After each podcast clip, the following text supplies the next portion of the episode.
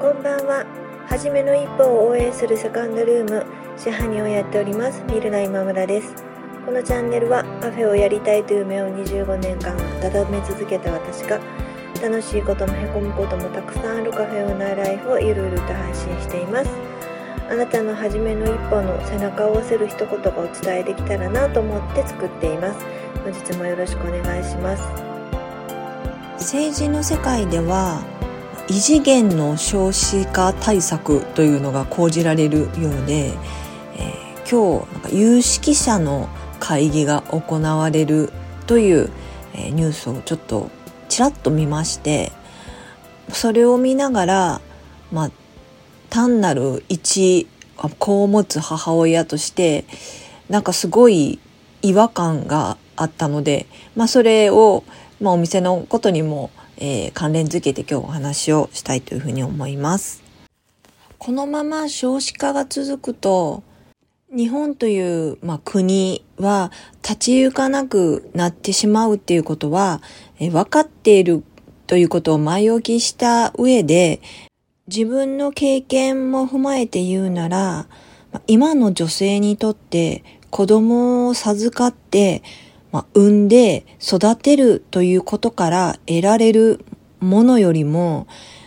そのことで犠牲にするものの方が大きいと思っているから、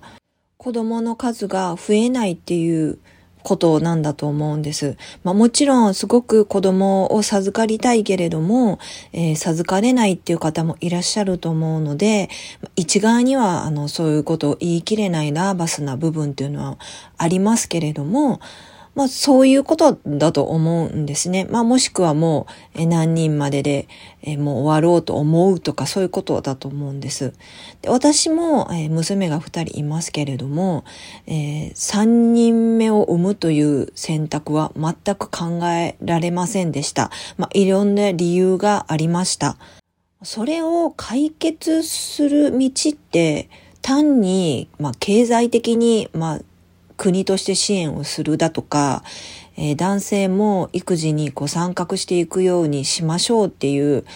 ことだけではないというふうに思うんですね。まあ、私たちも含めて、まあこれまでの私たちが歩んできた、もしくは作り上げてきた男女のあり方みたいなものも起因しているというふうに思うんです。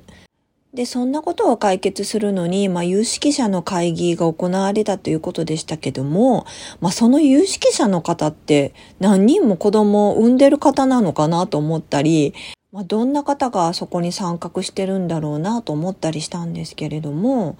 実際に子供を産んでるのは、普通の庶民の女性なんですよね。だから、その人たちの意見をたくさん反映できるような、えー、ケースを救い上げないと、リアリティのある少子化対策って出来上がらないんじゃないのかしらって思ったんですね。まあ、あの、事件は会議室で起きてないじゃないですけれども、えー、まあそういうことも踏まえて、えー、有識者の方が考えられるのかなと思いましたけど、えー、そんなニュースを見て、あとふっと思いました。で、話がちょっと変わるんですけど、例えば自分のお店をどのようにやっていくのが、まあ一番お客様にとっていいんだろうかっていうことを考えるときに、もちろん自分の頭の中だけで、まあ、考えるということは一つの叩き台にはなるけれども、でも実際に、まあお店を利用していただくのはお客様なので、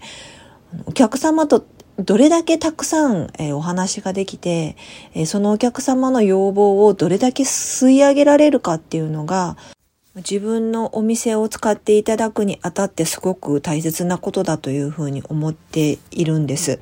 自分が良かれと思って考えたことがさほどお客様にとっては大したことじゃなかったり逆に自分が大したことないと思ってるようなことをお客様はとても大切に考えられてるっていうことは結構あります。一般的にいいだろうと思うことではなくてお店を使ってくださる当事者にとって、まあ、いいことを考えないといけなくって、まあ、それは考えるというよりはもう直接当事者に聞く方が近道なので私はこれからも、えー、なるだけ多くのお客様と、えー、言葉を交わしてお客様の要望に応えていけるようにやっていきたいなというふうに思っています。今日も聞いていただきましてありがとうございました。セカンドルームでした。おやすみなさい。